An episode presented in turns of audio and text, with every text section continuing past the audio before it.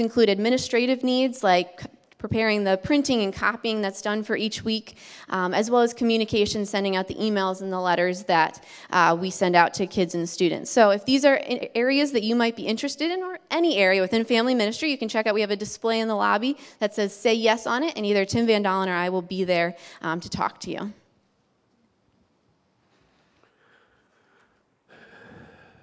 Thanks, Alicia. I'm John Miklas, lead pastor here at CCC, and it's great to have you here. If you're a guest, uh, we're honored that you've chosen to spend part of your Sunday with you. And for those of you that call CCC your home, it's great to have you here today. A uh, couple of things before we dive in the message this morning. Uh, our ushers have some cards that they're going to pass out to you. Uh, give one of those to you as a reminder about our Easter service that's coming up, as well as for you to use this as an invitation. Uh, stick in your pocket and uh, pass that out to someone this next week. We'll have three services: eight o'clock, uh, nine forty-five, and eleven thirty. And again, just a reminder, like we did at um, Christmas, is we're encouraging you to go to our website, cocalico.church. You'll see the same image there. Click that, give you three service options. Click one of those to let us know which one you are coming to. Uh, we just want to make sure we have a seat for everybody. And so that's what we're asking you uh, to do in order to make that happen. Also, want to give you a quick update on our worship pastor Johnny just to tell you a little bit about what he's doing this week. Um, so, Johnny got to go on a field trip this week. He got to go to Dick's Sporting Good and one of his favorite places to eat Chick fil A, you know. So, he got to go there, buy himself lunch, pay for it, and uh, that was a pretty cool accomplishment for him. And then, when we were there with him uh, on Friday, they were uh, actually teaching him how to navigate through the building, you know, how to read signs, how to find his way to certain places, and then find his way back home. And and my wife said to me, who's really bad with directions, if this would ever happen to me, don't even bother to tell him to try to reteach me that. That's just not going to work, you know.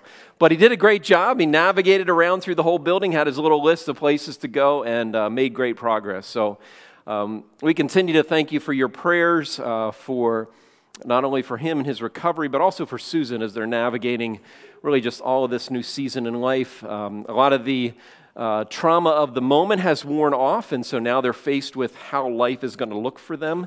And as we said to you before, this is not a sprint, it's a marathon. And so while we're reporting good progress to you, there's a long, long way to go. And so please continue your prayers, and we're very grateful for those taking place on a daily basis for him. Well, a few weeks ago, my daughter was going through some things that. Um, that she was trying to decide whether to keep or get rid of. And is this in the garbage pile? Is this in the goodwill pile? And, and she pulled one item out and she said, ah, I think I'm going to take this to goodwill. And, and it was a, a Christmas bear. And as she pulled this Christmas bear and was ready to put it in the goodwill pile, my wife and I were both aghast. We're like, how can you put the bear in the, in the goodwill pile? She's like, what's so big, what's so important about the bear? And we told her, we said, Well, don't you remember when you were like three and a half years old? You went in the store and you saw this bear and you didn't ever ask for a lot. And you asked for that. And like good parents, we didn't give it to you, you know, and we left you crying, you know, there in the store. We didn't leave her, but she was crying, you know, there in the store. But, uh, um, you know, but we, of course, I went back, or one of us went back, purchased it, and then had it there for her to open on Christmas morning so she could have it. And it was something that she loved and treasured for many, many years. And she said to us, she said, Well, if you're that attached to it, you can keep it, but I'm not keeping it. So. So guess where it's going? Back in our attic. That's where it's going. You know, maybe for another little three or four year old that will appreciate it at some point in time down the road. You know, um, but we all have things like that, don't we? That we become attached to, and they have this connection to our heart, and we don't really realize it until someone threatens to take it away or someone questions it. Uh, maybe you had the, maybe you were in a situation where you grew up in the same house and you were you lived all your life there, and then you went away to college, and while you were away at college, parents decided to downsize a little bit, and they're going to sell the house. And you're like, no, you can't sell the house. That's the house of my childhood. You can't sell that house. They're like, well, we're selling it. We're moving. You know, we're downsizing. You know. Or maybe you experienced that when, uh, when you got married and uh, your, your spouse, your new spouse says, What's this thing? You're like, Oh, this has so much sentimental value. And it happened with this and this. And they're like, Okay, that's going in your closet. I don't ever want to see that thing again. You know, you can bury it in the back of the closet. But it had sentimental value to it, to, uh, to you personally. And there's things like that that we realize, we don't realize until someone starts talking about, Wow, that's really personal. That has a lot of value to me. And this morning, we're going to talk about a Christian tradition um, called baptism that has a sense of that for many, many people. Um, it's a practice that's been a part of the church for centuries, and even today is a part of every church that claims to have some type of Christian faith orientation. Um, and then you don't realize until you start talking about how much sentimental value it has. And so this morning, uh, we talked about having a baptism this week and next week. We asked the ones this week if they could wait, and they agreed to do that. And so I hadn't spoken on this subject for a couple of years, and I thought, you know, I want to talk about this subject today um, in preparation for our baptism next week. You know, a verse that talks about this that might be the most well-known verse in the Bible, or one of the most well-known, other than John three sixteen, is this verse, and that's um, Matthew twenty eight nineteen and twenty says, Therefore, go and make disciples of all nations, baptizing them in the name of the Father and the Son and the Holy Spirit, teaching them to obey everything I have commanded you. And surely I am with you always to the end of the age. This was Jesus speaking as he was about ready to leave the earth. This was some of his last instructions, his final parting words. And if his final parting words, you would assume, would be very important. Um, and in order to understand the history of some of this, we have to talk, do something we don't normally do, and that's talk a little bit about language language. And so the word baptize is, I want to talk with you for a moment about that word. The, the Bible was written in a day when the common language of that region where Jesus lived was, called, was the Greek language. And that culture was called Koine, which is common Greek. It was the language of the common man. And so that's what the Bible was originally written in. As the disciples started to write some of these things down and they recorded the events that happened in the life of Jesus and later the life of Paul, they wrote it in this language. And then years later, when they started to translate that into other languages, translate into, into English, they would take each word in the Greek language and they would put an equivalent English word with it. So, for instance, the Greek word uh, theos is the word for God. And so, whenever the word theos would show up, they'd write the word God. But there were a few words that they didn't choose to do that with. And that's another whole conversation. But one of the words is this word baptize. They didn't choose to translate that they chose to transliterate it. You say, what's the difference? Well, they simply took the word uh, baptizo and they tried to find an English equivalent for each one of the letters. So the first letter there is B is beta. What does beta sound like in our English language? What letter? It's this is not hard, guys. What letter does the word beta sound like in the English language? B. Very good. How about the next letter, alpha? What's that sound like in the English language? A, very good. And you could actually go through, if I pronounce each one of those, and you would say, oh, that sounds like this letter, that sounds like this letter, that sounds like this letter. And so that's literally what they did. They transliterated that word. The challenge with that word is this word, baptizo, it wasn't a religious word originally. It was just a common word of that day. So, how did a common word of that day become such a treasured part of most people's faith tradition. How did that happen? I want us to take a few minutes and talk about how that happened. The word originally meant to, to soak, to wash, to dip, or to plunge. And this word was used of documents that would talk about a ship sinking. They would say the ship was baptized, it sunk. Um, a well known document uh, from uh, the second century BC was of Nicander, who was a physician. And he had this document that was preserved throughout history and referenced numerous times about a, a recipe that he had for preserving pickles. And as he talked about how he would make the pickles, he talked about taking this and, and baptizing them in the boiling water. And then he would baptize them in the cold water. And then when they died, they would go to heaven to be with Jesus. No, that didn't happen. But um, so they used this word baptize it was just part of the Greek language. And they would use that when they were describing them dipping or soaking or something sinking and being immersed. And that was the first translation in the first century with Jesus. So, wash, soak, dip, that was what that word was translated. And it shows up in Mark uh, chapter 7, verse 4. When they came from the marketplace, they do not eat unless they wash. they're talking about the, the Pharisees here. And what do you think that word wash in the original language is? Anybody want to take a wild guess? What do you think? Baptizo. Yeah, exactly. And they observe many other traditions, such as washing of the cups, pitchers, and kettles. And so, this word, they talked about baptizing dishes and baptizing plates. That's what they talked about when they discussed it. Here's another verse in Luke 11 38. The Pharisees were surprised when they noticed that Jesus did not first wash before the meal. And again, what do you think that word is in the Greek? Baptizo. Baptizo. So, this was just a common word that was used in that culture and used in that day when they talked about washing things. But it also it started to take on some religious and theological connotations. And we learned something about this when we over in the land of Israel because there's a process that the Jews would participate in called ceremonial washing. ceremonial washing. You say, what's ceremonial washing? Well, in the Old Testament, in the book of Leviticus, when God wrote down the law and he gave it to the people, and he said, This is how I want you to function in relationship to me. God said that there are certain activities when these things take place, you would be ceremonially unclean, and you would have to do something and cleanse yourself before you came into the temple, place of worship. You say, What? And, and so you're like, How did that work? They're in the desert. How did they cleanse themselves? Well, they had these things in Israel called a mikvah. Mikvah, I never even heard of them until I went over there, but you can see it. There's steps going down, and there's a woman down there, and there would be water down in this mikvah where she's standing. It would be about up to her waist. Um, and you would walk down into this place and be cleansed and then walk back out. These are all around the city of Jerusalem. Wealthy people had these in their homes. Temples, places of worship, there was always a mikvah. So before you could go into the place of worship, you would have to go through some type of cleansing if you were ceremonially unclean. You say, what would make someone ceremonially unclean? Well, a couple different things. So if you handled a dead animal, um, or if you're taking care of someone who had passed away, a dead body, you would have to go down into the water and, uh, bend, and squat down and then come back up out of the water. Um, for women, after they gave birth or after their menstrual cycle, they would have to be cleansed. They would go down in the water and then come back up out of the water. Um, if you were sick with leprosy, and somehow you recovered from leprosy, you would have to be ceremonially cleansed. And so you would go down in the water, come back up in the water. We asked them when they changed the water. That's an interesting question. When did they change? They said when you put a stick in there and it didn't fall over, that's when you change the water.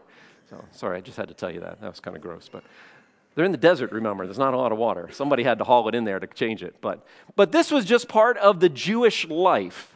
This is just part of the way they live life. So when they talked about washing or cleansing, this is what would come to their mind as they would go down and this would have to take place. But in Matthew 28, 19, and 20, there's another, another uh, bigger one, and you can see the desert all around there. Um, what did Jesus say? Did he say, Go and make disciples of all nations, washing them, or scrubbing them, or dipping them? That's not the word Jesus used, did he? No, he chose to use this word, baptize. Why did he use that word? And how did this happen? Well, during the time between the two major portions of the Bible, there's an Old Testament and then there's a New Testament, the Old and the New. During the time between those two is a time known in history for the Jewish people as 400 silent years. 400 silent years. During that time, God didn't talk to people through prophets, through kings, through individuals. He, he was silent. God was silent. And during this time period, there were individuals who had observed the Jewish community, the Jewish faith, and they were outside. They were considered Gentiles. If you did not have a mother and father that was a Jew, you were considered a Gentile. Pretty easy to figure it out, okay? But if you were outside and you wanted to convert, you wanted to join, you wanted to become part of this group, they came up with a set of rules and a set of guidelines that you had to follow for you to become a Jew. What were those guidelines?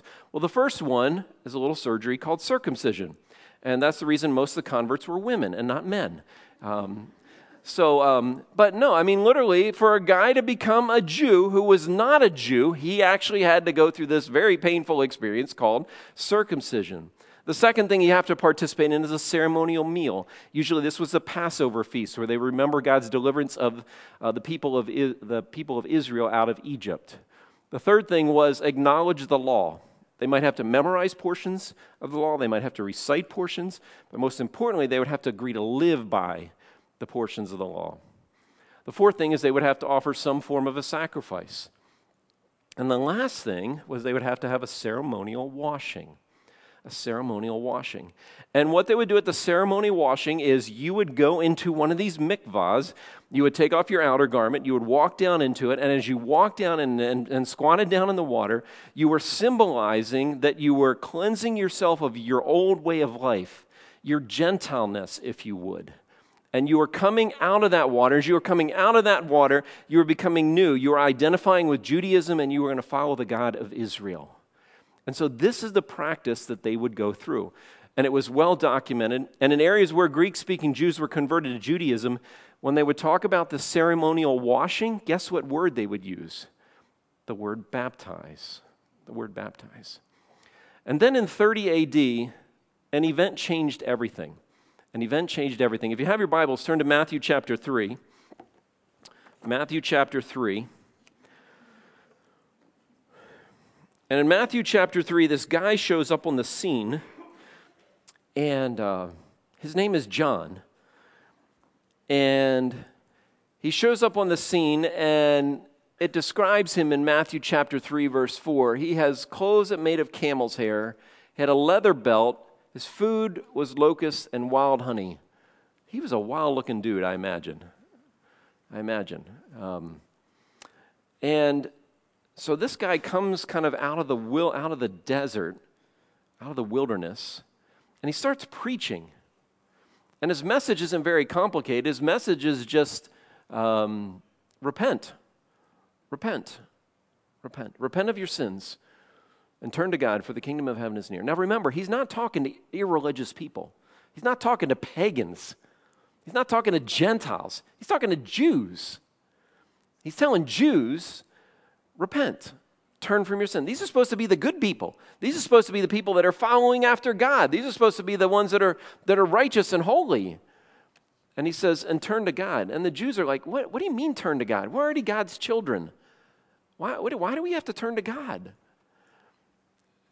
John went on to say, God's doing something very, very different. Something's going to change. And someone's going to show up.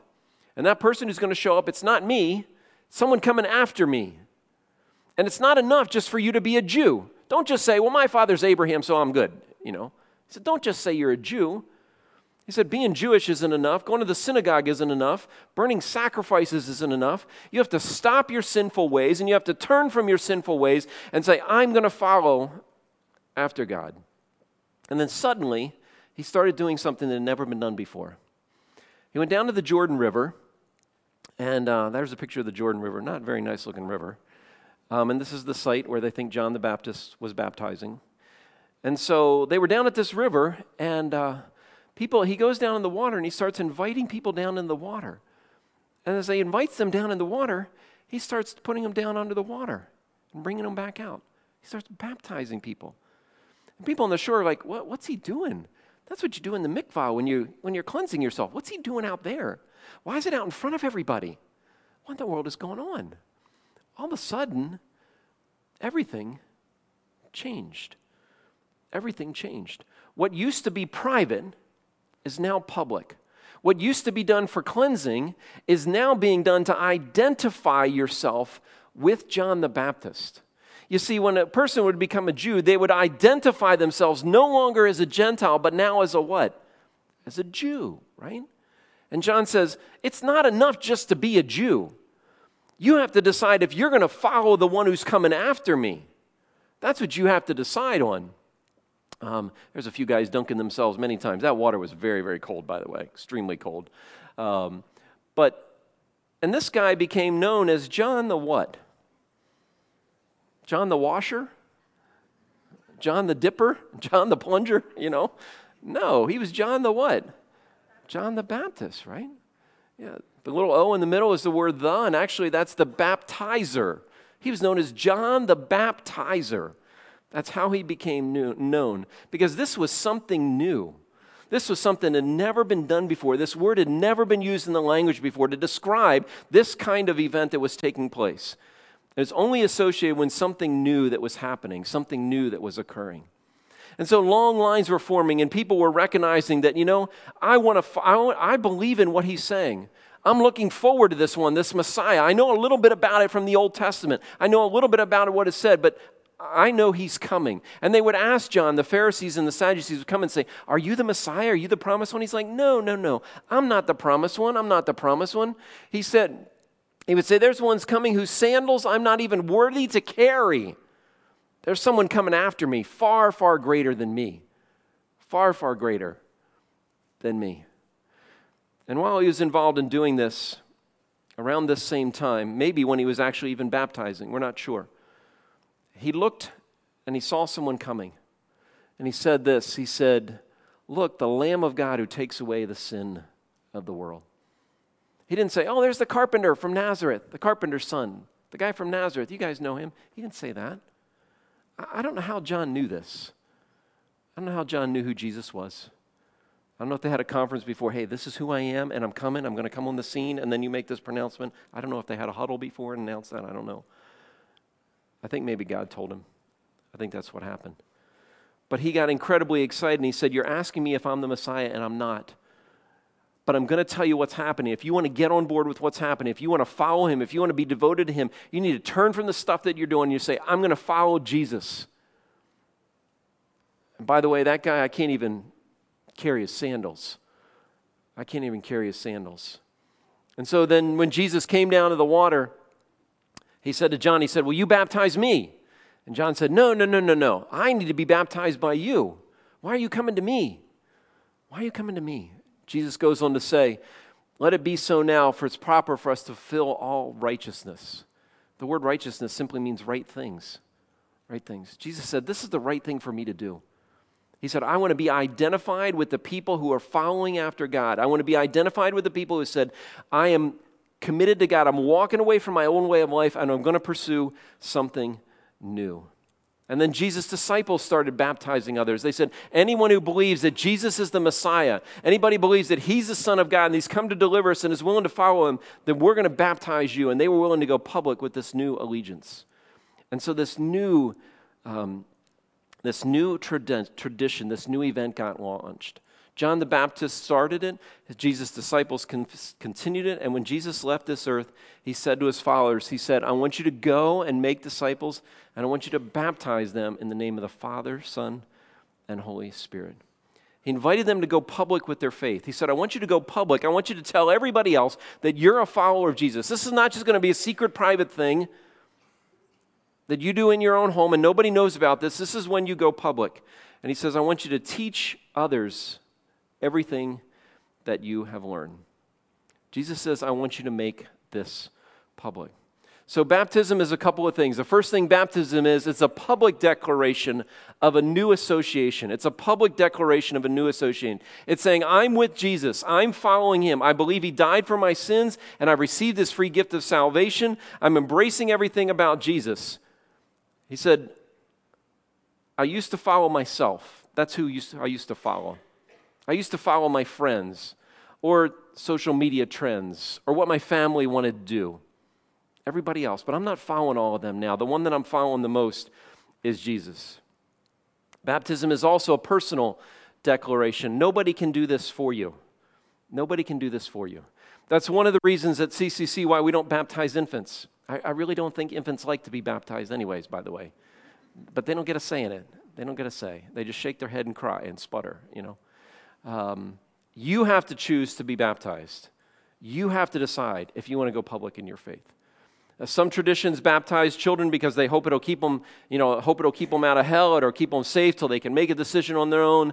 Some, some believe in a, in a holding tank, a limbo place. If you've not been baptized, people can pray for you and then you'll get to heaven. There's a lot of different things out there about this that are not really in the Bible.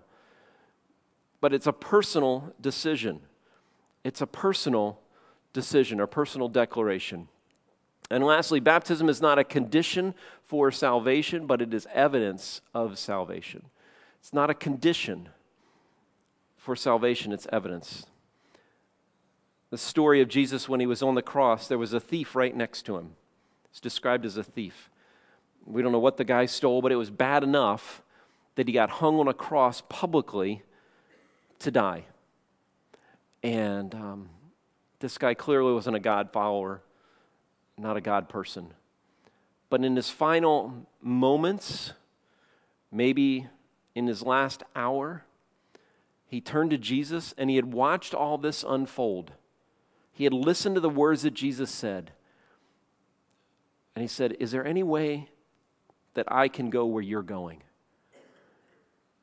And Jesus turned to him and Jesus didn't say, Well, you know, you can, but there's one thing you got to do. We got to get this, get the, uh, get the guards to get you down off this cross, get you into mikvah, get you dunked, and then we'll put you back up on the cross, and then you go to heaven with me. That's not what Jesus said to him, did he? No. What did he say to him? He said, Today you're going to be with me in paradise. It wasn't really a hang up for Jesus.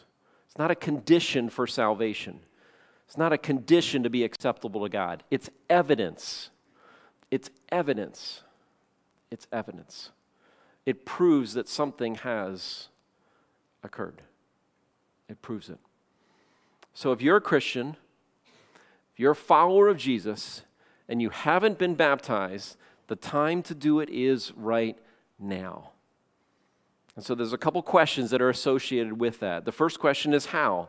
The first question is how? Well, the more we talk about that here at CCC, that's not as critical, and I'll explain how we do it here in just a moment.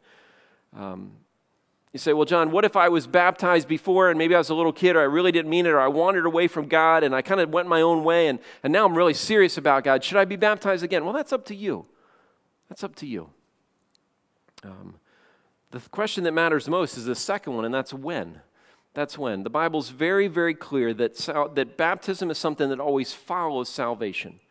Salvation occurs and then baptism. Salvation occurs and then baptism. You say, John, what if I was baptized when I was an infant, I was a little child, and, and I, I didn't know anything about it, and, and since then I've chosen to follow Jesus? Well, then I would encourage you to now be baptized again. I would encourage you to be baptized after you made that decision. Here at CCC, we baptize by immersion for three reasons. Um, the first is we think that's what the word is talking about, so that's one of the reasons we do it. The second is it seems to follow the pattern in the Bible of people going down in the water and then coming up out of the water. And the third, Paul illustrates in Romans chapter 6. He talks about this picture of baptism. He said, When you're baptized, it's as if you're joining Jesus in dying and being buried and then coming alive once again. And so that picture is one that we think best illustrates that that should take place. Some people ask, where should I be? Where should I be baptized? Where should I be baptized? Well, I think it should be public. I think it should be public. You say, can I get baptized where it's private? Sure, sure. You can find someone that'll baptize you in your creek or your pool or your bathtub. That's a little weird, but you know, if you need that much privacy, that's okay. You know, but um, I, I think it should be public. I think it should be public. And I think it should be public because my challenge to you is that you would declare your allegiance to Christ, that you would announce this to others. I think Jesus intended baptism to be a public demonstration of your faith. And I say this often. Uh, for those of you that experienced baptisms before, we, when a person's baptized here at CCC, uh, we have someone read their story of how they came to know Jesus. And when your story gets read, there's a good possibility that more people will hear your story of how you came to faith in Christ than you will ever share with that same number of people in your whole lifetime. More people will hear it in that one opportunity. So why miss that opportunity? I want to tell you something that happens to the rest of the people that are watching you be baptized. Um, you hear our hosts talk about it often. You hear us talk about it from the stage, how significant this event is. So, so how does baptism um, impact people who are already followers of Jesus and have already been baptized? I'll tell you how I think it impacts. I think it helps our faith to grow. It helps our faith to grow because we get to watch people who have said, I'm going to go public with my faith. We get to watch and hear stories of how God is transforming people's lives. You say, but John, I don't have a great story and, and it's not a significant story. And I'm going to be honest with you. It's as meaningful to me when I hear a 12 and 13 year old student who says, I want to follow Jesus. And I want everybody to know, as it is an adult who's lived a horrific life, and somehow God miraculously rescues them. One story is not greater than another. One story is not greater than another. And anybody that knows me knows I'll get choked up no matter what your story is. Because it's a life being changed. It's a life being changed. And so you say, if, what if my story isn't that spectacular? You know what? Most of our stories aren't that spectacular. Most of us recognize we need Jesus. And we say, Yes, I'm going to follow him. I'm going to follow him. I'm going to give my life to him. And so we want to hear your stories, we want to celebrate your stories, and we want our faith to be strengthened. And so next week, we're going to have a baptism. And um, I'm going to ask everybody take out those connection cards Jeremy was talking about earlier. Grab one in the seat packet in front of you. If you're on the front row, grab one on the seat there. I want everybody to grab one of these. We're going to do this together, okay? Everybody grab a card. And on the front of the card, if you're a guest, fill out a little bit more info. But if you come here regularly, just give us your name and either your email address or cell phone number. Email address or cell phone number, okay? Ready? Grab a card. I want you to do that. All right? And then, if you have chosen to follow Jesus, if you've given your life to Him, and you've never been baptized, I want to challenge you to turn that card over and write the word baptism on the back. Write the word baptism on the back. You say, why, John? Because this week, one of our staff is going to get in touch with you, help you get your story written, and we're going to baptize you next Sunday right here. Right here. Because we want you to go public with your faith. We want you to declare that you're a follower of Jesus. We want you to announce to your family, your friends, to anybody that'll come that you have made Jesus the center of your life and you want your life to be all about living for Him. So if you want to get baptized next week, just write that on the back side of your card, and our ushers will collect that, and we will be in touch with you this week. If you want to do a little bit more in preparation for that, go home, click on our website, cocalico.church, click on the Next Steps tab, and then you'll see this word baptism come up, and then you'll see there's an application for our teen and our adults. It just gives you a chance to write out your story. Just say, How did I come to know Jesus? If you're not sure how to write it out, one of us will sit with you this week. We'll help you write it out because we won't, don't want anything to get in the way of you going public with your faith, of you declaring that you are a follower of Jesus. You know, if you're feeling a little freaked out about this, if you're not sure if you're ready to go public, um, I want you to think about this. Consider this. Consider that Jesus died on the cross for you. Consider that Jesus shed his blood on the cross for you. Consider that he suffered a horrible death for you. Consider that he forgave all of your sins. Consider that he wants to have a relationship not only with you now, but for eternity. And if you're feeling a little embarrassed about how you'll come out, look when you come out of the water, or if you don't think your story is spectacular enough, my hope and my prayer is that you compare this to what Jesus has done for you and that your excuses will drift away. And you'll say, I want to go public with my faith about following Jesus. And the truth is, on the day of your baptism, somebody's going to hear your story. And they're going to say, That's exactly where I am. Wow, that's what they did. And I'm ready to do that too. Our challenge is for you to take this step and for you to be willing to say, I want to go public and I want to declare that I am a follower of Jesus. Would you bow your heads and pray with me as we close?